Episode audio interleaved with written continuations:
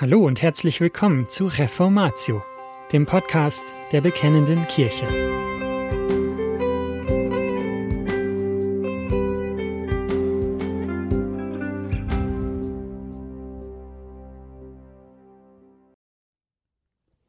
Der grüne Trojaner. Spirituelle Aspekte der Umweltbewegung. Teil 1: Umweltschutz als säkularisierte Ersatzreligion.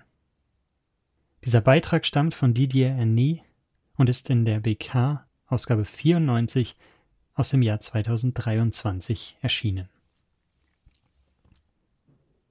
Sie, welche die Wahrheit Gottes mit der Lüge vertauschten und dem Geschöpf Ehre und Gottesdienst erwiesen, anstatt dem Schöpfer, der gelobt ist in Ewigkeit. Amen. Römer 1, Vers 25. Klima- und Gesinnungswandel. Der Klimawandel und die vermeintliche Bedrohung unserer Existenz ist das vorherrschende Thema in vielen öffentlichen Diskussionen. Als Christen und als Kirche müssen wir uns dieser Diskussion stellen, aber auch den Zeitgeist hinterfragen. Warum wird dieses Thema so in den Vordergrund gerückt? Ist es nur die Angst vor der Zukunft? Oder dient die Dauerberieselung mit Hiobsbotschaften mehr als nur dem Nachweis, dass der Klimawandel mit unbestreitbarer Deutlichkeit stattfindet und es nun an der Zeit ist, ohne weiteres Zögern zu handeln und endlich umzukehren? Zweifellos ist die Umweltfrage die größte Herausforderung unserer Generation. So wie frühere Generationen die soziale Gerechtigkeit oder die politische Freiheit als die Herausforderung ihrer Zeit ansahen. Entgegen dem allgemeinen Konsens könnte man jedoch zu dem Schluss kommen, dass aus christlicher Sicht die eigentliche Herausforderung in der Überbetonung der Umweltfrage liegt, die aus einer schleichenden Veränderung des Selbstverständnisses des modernen Menschen resultiert. Unsere westliche Gesellschaft zieht die praktischen Konsequenzen aus einer Weltsicht, in der der Mensch einen anderen Stellenwert besitzt als in der christlichen Weltsicht. Der Klimawandel wirkt als Beschleuniger eines religiösen Umdenkens, das sich zwangsläufig mit der Frage nach dem Verhältnis des Menschen zur Natur und Umwelt auseinandersetzen muss. Denn woher soll der Mensch des 21. Jahrhunderts wissen, dass er nicht die ihm von der Natur gesetzten Grenzen überschritten oder sich gar durch Raubbau an einer pantheistischen Weltseele versündigt hat? Die Selbstverständlichkeit seiner Herrschaft über die Erde ist in Frage gestellt. Verunreinigung in der Bibel. Die Bedeutung der Heiligen Schrift, insbesondere des ersten Buches Mose, als Grundlage unseres Selbstverständnisses kann nicht hoch genug eingeschätzt werden. Das erste Buch der Bibel gibt nicht nur den Schlüssel zum ewigen Heil, sondern auch zum richtigen Verständnis der materiellen Schöpfung, das für ein gottgefälliges Leben notwendig ist. Die Versuchung des gefallenen Menschen aller Zeiten besteht darin, das endliche Geschöpf, seines Götzen, die Natur, der Kosmos, das Ego und so weiter, höher zu achten als den ewigen, dreieinigen Schöpfer. Die Natur ist nun die Gottheit, die sich der sündige Mensch wünscht, passiv, manipulierbar, nur auf äußere Handlungen bedacht. Der Mensch steht jedoch nie auf neutralem Boden, denn Götzendienst bedeutet, Gott die Ehre zu nehmen. Wenn die Heilige Schrift von der Verunreinigung der Erde spricht, so ist damit die sittliche Verunreinigung durch Unmoral und Götzendienst gemeint, die das geordnete Gefüge der Schöpfung stört und das zeitliche Gericht Gottes, auch durch Naturkatastrophen, nach sich zieht. Die Plünderung der Natur ist auch mit einer Verhärtung des Herzens verbunden.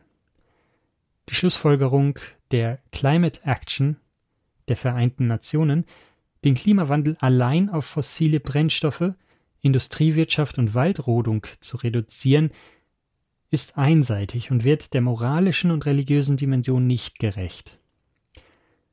Es ist die prophetische Aufgabe der christlichen Kirche, die Götzen jeder Epoche zu entlarven, denn mit einem materialistischen und selbstgerechten Rettungsplan ohne moralische Umkehr wenden wir uns nur neuen, hilflosen Götzen zu, die uns unterdrücken und doch nicht retten können.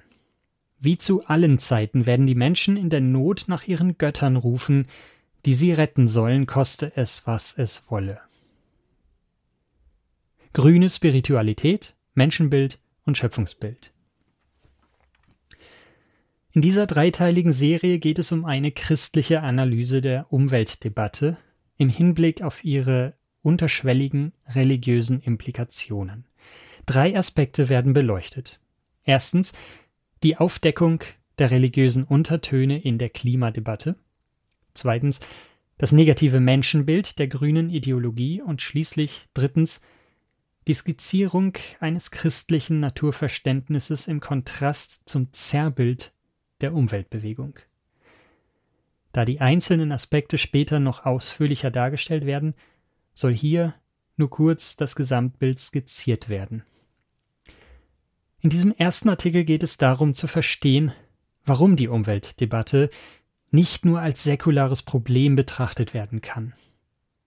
Der religiöse Unterton ist verborgen, aber er gibt der Bewegung eine Richtung und stellt uns vor grundlegende Fragen über unsere Stellung in der Natur. Die Umweltdebatte befriedigt ein unterschwelliges Bedürfnis nach säkularem Heil und neuer Harmonie mit der Natur. Der zweite Artikel beleuchtet die Schattenseiten der Umweltbewegung. Ihr negatives Menschenbild sieht den Menschen als Hauptverursacher des Klimawandels. Der Mensch in seinem Selbstverständnis müsse wieder in den Naturkreislauf integriert werden. Umweltschutz ohne moralische Erneuerung führt jedoch zur Tyrannei des Staates, der die vermeintlich schwache Natur zu schützen versucht. Die Erniedrigung des Menschen bringt nicht das erhoffte Heil für Tier und Natur, sondern eine neue Form der Menschenverachtung. Im letzten Artikel schließlich geht es um die christliche Antwort auf die Herausforderung der Umweltbewegung. Die Kirche darf sich gegenüber dieser Geistesströmung nicht passiv verhalten, denn weder kritikloses Mitmachen noch oberflächliche Kritik helfen unseren Zeitgenossen aus dieser geistlichen Sackgasse heraus. In der biblischen Sicht der Welt stehen Gott, der Mensch und die Welt mit den Pflanzen und Tieren in einem harmonischen Verhältnis zueinander. Warum bringt man die Religion ins Spiel? Die Verbindung von Religion und Umweltschutz ist für die meisten unserer Zeitgenossen sicherlich unverständlich, denn erhöhte Temperaturen sind messbar und haben nichts mit Glaubensfragen zu tun. 2 Hauptaspekte der Klimadebatte lassen sich jedoch nur verstehen, wenn man den religiösen und den geschichtlichen Hintergrund berücksichtigt. Die Metaphysik der Wissenschaft einerseits und der Einfluss des New Age andererseits. Die Metaphysik der Wissenschaft. Das unmittelbare Wirken Gottes vom Wettergeschehen völlig zu trennen und es fast ausschließlich mechanischen Gesetzmäßigkeiten zu unterwerfen, ist eine geistesgeschichtliche Entwicklung der wissenschaftlichen Revolution seit dem 17. Jahrhundert. Im Mittelalter sah man noch in allem, was dem Menschen widerfuhr, das Wirken Gottes. Dürre oder andere Naturkatastrophen hatten eine theologische Bedeutung und waren Botschaften Gottes an den Menschen. Das änderte sich, als man hinter allen Wetterphänomenen normale physikalische Gesetze entdeckte. Gott war zunächst nur noch der große Baumeister des Universums, bis er schließlich ganz aus dem direkten Wirkungsbereich verschwand. Dieses säkulare Weltbild der Wissenschaft ist heute so tief in der Weltanschauung des Abendlandes verankert, dass jedes aktive Wirken Gottes zum Guten wie zum Gericht als mittelalterlich lächerlich gemacht wird. Selbst konservative christliche Kreise können sich dem Einfluss des naturalistischen Weltbildes nicht entziehen, was dann wiederum die Auslegung der Bibel beeinflusst. Ein Beispiel dazu. Waren die alttestamentlichen Dürren, die Sintflut und so weiter, nur einmalige heilsgeschichtliche Wunder oder offenbaren sie uns ein kontinuierliches Wirken Gottes im Weltgeschehen? Die Antwort auf diese Frage ist metaphysischer Natur und wirft das Problem auf, dass Religion und Wissenschaft trotz allem nicht so einfach zu trennen sind. Deshalb ist die Beschäftigung mit der Metaphysik der Wissenschaft auch für Theologen und engagierte Christen sehr aufschlussreich, um die neuen Idole unserer Zeit besser zu verstehen. Zusammenfassend lässt sich sagen, dass der völlige Ausschluss des persönlichen Gottes aus dem Weltgeschehen auf der religiös-weltanschaulichen Prämisse beruht, dass das Universum nur mechanischen Gesetzen folgt und somit in sich geschlossen ist. Demnach haben moralische Verfehlungen oder der Wille Gottes keinen empirisch messbaren Einfluss auf das Wetter und Klimaveränderungen sind aufgrund der Unbeweisbarkeit von Gottes Wirken rein physikalisch zu erklären. Der Einfluss des New Age. Die zweite religiöse Färbung der Klimadebatte geht auf den starken Einfluss der neu-religiösen Spiritualität in der Umweltbewegung zurück. Vor allem in den radikalen ideologischen Strömungen der Klimabewegung ist der pantheistische Unterton unüberhörbar. New Age erfüllt die Anforderungen der grünen Bewegung so gut, dass es heute äußerst schwierig ist, über die grüne Bewegung zu sprechen, ohne sich auf New Age zu beziehen und umgekehrt. Das vermeintliche Bedürfnis des Klimaschutzes ist die Achtung und Verehrung der Natur um ihrer selbst willen. Mit anderen Worten, der Mensch schuldet der Natur Respekt, weil er aus ihr hervorgegangen ist. Es ist nicht nur eine rhetorische Floskel von Klimasünden zu sprechen, sondern entspringt einem gewissen religiösen Verständnis unserer Beziehung zur Mutter Erde. Die spirituellen Ausprägungen innerhalb der grünen Bewegung sind sehr vielfältig und zeigen auch widersprüchliche Ansichten. Gemeinsam ist ihnen jedoch allen die Überzeugung, dass nicht nur oberflächliche Anpassungen im Verhalten der Menschen notwendig seien, sondern ein tiefgreifendes, religiöses Umdenken in der Beziehung zwischen Mensch und der übrigen Natur. Der Klimawandel sei sowohl eine ökologische als auch eine spirituelle Krise, die nur von beiden Seiten bewältigt werden könne. In der gegenwärtigen Krise sehen diese Strömungen ein Versagen der abendländischen Kultur und eine Rechtfertigung ihrer Lehren. Die Natur müsse um ihrer selbst willen respektiert werden, nicht aus Nächstenliebe oder gar Gottesfurcht. Politik als Spielball starker Einflüsse. Man mag einwenden, dass die heutige Klimapolitik weder aus dem philosophischen Säkularismus, das Schicksal selbst in die Hand zu nehmen, noch aus esoterischen und pantheistischen Strömungen entstanden ist. Klimapolitik ist eine Reaktion der Politik auf die Forderung der Bevölkerung, dem Klimawandel zu begegnen. Die Politik war sozusagen gezwungen zu reagieren, weil die Bevölkerung es verlangte. Das mag bis zu einem gewissen Grad stimmen, erklärt aber nicht die teilweise absurden und unpopulären Tendenzen in der Klimapolitik, wie sie in Deutschland, aber auch teilweise in der Schweiz sichtbar werden.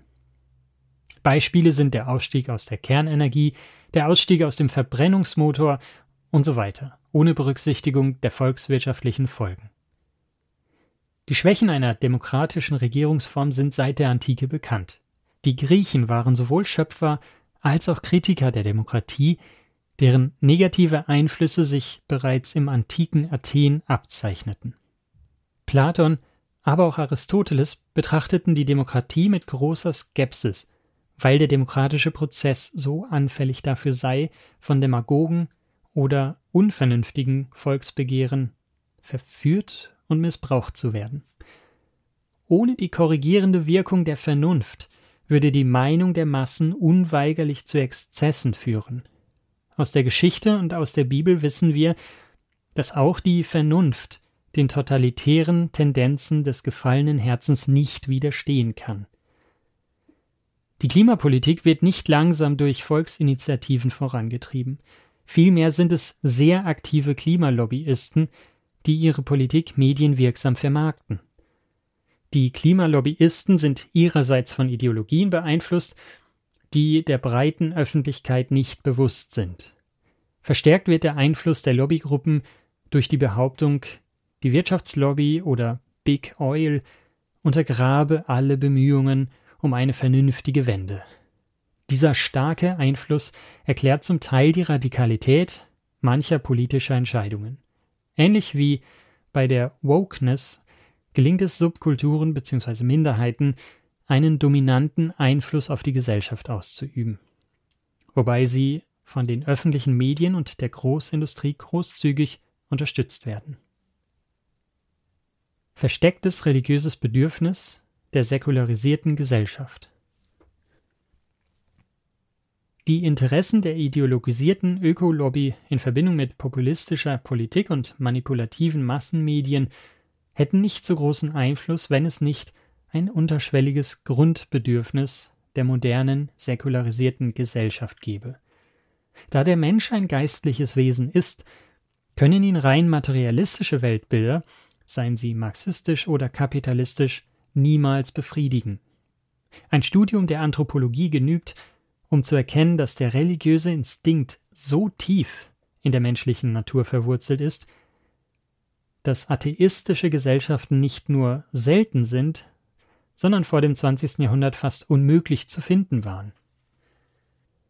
Die westliche, säkularisierte Konsumgesellschaft befindet sich in einer Sinnkrise, weil endloses Wirtschaftswachstum nicht befriedigt. Im Kern des kollektiven Selbstverständnisses entsteht ein Vakuum, das gefüllt werden will. Siehe Römer 1, Verse 21 bis 25. Warum ist nun das Bedürfnis, die Umwelt zu schützen, ein religiöses Bedürfnis?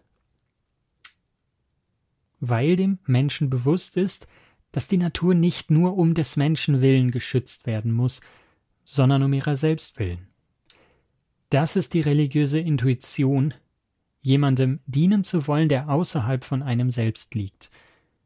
Der bekannte Soziologe Gustave Le Bon hat es so beschrieben: Der Mensch ist nicht nur religiös, wenn er eine Gottheit anbetet, sondern wenn er alle Mittel seines Geistes, die völlige Unterwerfung seines Willens und den ganzen Eifer seines Fanatismus in den Dienst einer Sache oder einer Person stellt, die zum Ziel und zur Richtschnur seines Denkens und Handelns wird.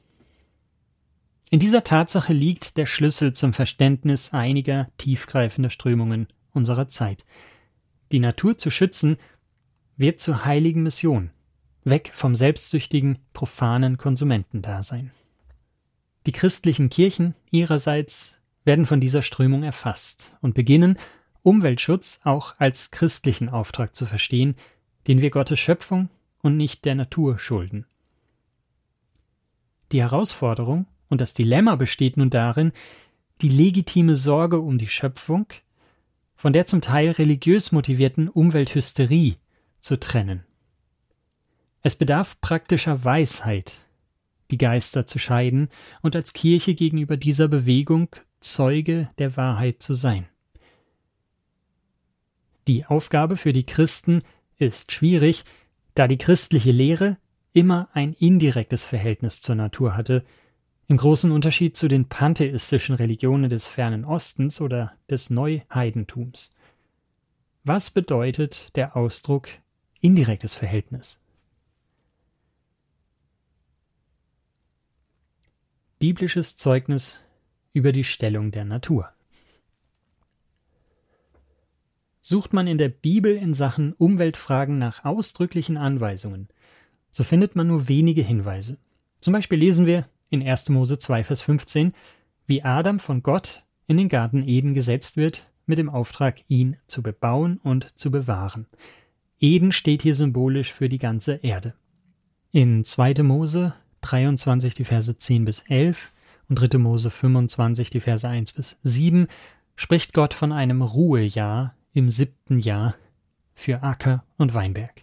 Das Ruhejahr gibt den Armen und den Tagelöhnern Anteil am Ertrag der Erde. Die Mäßigung in der Landwirtschaft wird angedeutet, aber nicht betont. Im Neuen Testament schließlich sprechen Petrus und Johannes vom Gericht und von der Wiederherstellung der Schöpfung. Eschatologisch bedeutet dies, dass die Erde nach dem Sündenfall nicht das endgültige Zuhause der Menschheit ist, sondern dass wir auf eine erneuerte Welt hoffen. Der Respekt vor der Schöpfung wird zweifelsohne gelehrt, aber die gefallene Welt ist im biblischen Verständnis vergänglich und gewissermaßen nur eine Art Bühne, auf der sich das eigentliche Drama mit Folgen für die Ewigkeit abspielt. Diese biblische Metaphysik oder Weltsicht steht in scharfem Kontrast zu allen nicht-biblischen Religionen der Menschheitsgeschichte. Die Bibel lehrt eine Zweiteilung zwischen der geistigen, jenseitigen Sphäre, Himmel, und der Schöpfung, Welt. Gott hat die Welt aus dem Nichts erschaffen, er hält sie in jedem Augenblick und wird sie nach dem jüngsten Gericht erneuern. Die Abhängigkeit und Endlichkeit der physischen Welt vom ewigen Gott stehen im völligen Gegensatz zum Monismus der Antike oder der New Age-Bewegung, welche ein unendliches und ewiges Universum postuliert. Dementsprechend ist das Ziel des Menschen im heutigen New Age-Denken die Harmonie mit dem diesseitigen Universum. Der Friede im christlichen Verständnis hingegen ist der Friede mit dem jenseitigen Gott, der auch die Gesetze der Natur beherrscht. Verantwortliches Verhalten vor Gott. In der gegenwärtigen Diskussion über die religiös-kulturellen Hintergründe der Umweltzerstörung wird oft auf die falsche abendländische Sicht der Umwelt als Objekt der Ausbeutung hingewiesen. Die scheinbare Geringschätzung der Natur in der biblischen Offenbarung wird als Schwäche des Christentums angesehen und vom ideologischen Flügel der Klimabewegung angegriffen. Es ist viel einfacher, eine radikale Umweltbewegung zu gründen, die auf einer pantheistischen Verehrung aller Geschöpfe basiert, als aus einer christlichen Perspektive zu argumentieren, wo selbst die Andeutung einer Naturverehrung als Götzendienst angesehen wird. Dass die Bibel zum Umweltschutz in großen Teilen schweigt, wird selbst in manchen progressiven christlichen Kreisen als schwierig angesehen und ein katholischer Bischof soll sogar schon gefordert haben, die 10 Gebote, um das Verbot der Umweltzerstörung zu ergänzen. Eine Schwäche des Christentums? Aber ist das wirklich eine Schwäche des Christentums? In der Bibel kommt der wahre Umweltschutz aus der Gottesfurcht, aus dem Respekt vor Gottes Schöpfung und aus dem Streben danach, den Nächsten zu schützen. Es ist ein trauriger Irrtum unserer Zeit, die Natur retten zu wollen, indem man sie wieder sakralisiert. Auch wenn vieles vom Respekt vor der Mutter Natur Rhetorik ist, dürfen Christen diesen spirituellen Hintergrund der Bewegung nicht ignorieren. Dazu gehört auch eine kritische Haltung, selbst wenn sie unpopulär ist. Der Zweck heiligt nicht die Mittel. Übertriebener Naturschutz ist nicht neutral und als Christen haben wir eine Verantwortung vor Gott für das, was wir, wenn auch indirekt, unterstützen. Fazit. Zusammenfassend lässt sich die Herausforderung der Klimadebatte in 2 Aspekte unterteilen. Die Metaphysik der Naturwissenschaften trennt das Wirken Gottes völlig vom physikalischen Weltgeschehen und beschränkt seinen Einfluss auf die Herzen oder lässt ihn nur sehr vage erahnen. Die Erwartung übernatürlicher Hilfe angesichts des Klimawandels durch das direkte Wirken Gottes und der Ruf zur Umkehr als Bedingung dafür ist auch in unseren Kreisen eher selten, wenn überhaupt, vorhanden. Das darf nicht sein, denn die Trennung von Gott und Welt widerspricht der Heiligen Schrift. Als Christenheit brauchen wir eine neue Metaphysik, die beide Seiten der geschaffenen Wirklichkeit einschließt. die Gesetzmäßigkeit der Schöpfung und das Wirken Gottes, der die Missetaten der Menschen nicht ungestraft lässt und die Gerechten bewahrt. Nicht oberflächliche, fromme Floskeln von der Vorsehung Gottes, sondern ein durchdachtes, biblisches Weltbild, in dem der dreieinige Gott eine aktive Rolle spielt, ist die Lösung. Die unterschwellige Naturverehrung der pantheistischen New Age-Bewegung und ihr Einfluss auf die säkulare Gesellschaft müssen als religiöse Gefahr erkannt werden.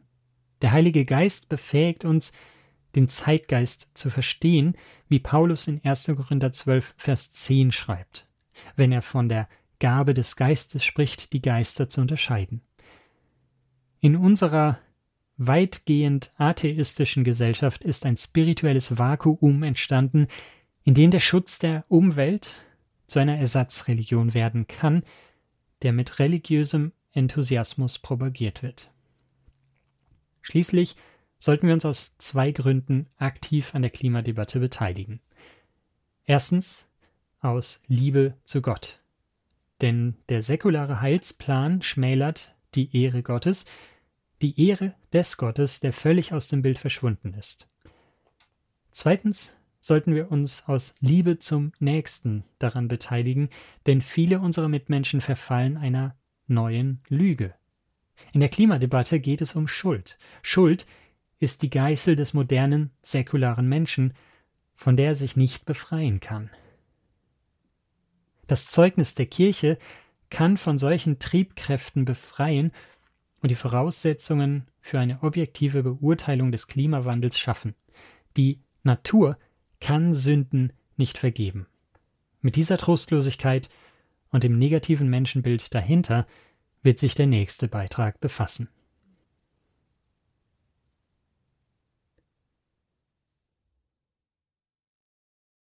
Und das war's schon wieder mit dieser Folge von Reformatio. Wenn Sie selbst eine Frage an uns haben, laden wir Sie herzlich dazu ein, uns diese zu schicken. Besuchen Sie uns unter www.bekennende-kirche.de/fragen und nutzen Sie das dortige Formular. Wir werden Ihnen darauf antworten und, so Gott will, Ihre Fragen klären. Außerdem können Sie auf der Seite der Bekennenden Kirche wie gewohnt die Beiträge aus der BK lesen, die Zeitschrift abonnieren und unsere Arbeit mit einer Spende unterstützen. Alle Links finden Sie auch in der Beschreibung dieser Folge des Podcasts. Wir bedanken uns fürs Zuhören, wünschen Ihnen Gottes Segen und sagen Tschüss, bis zum nächsten Mal.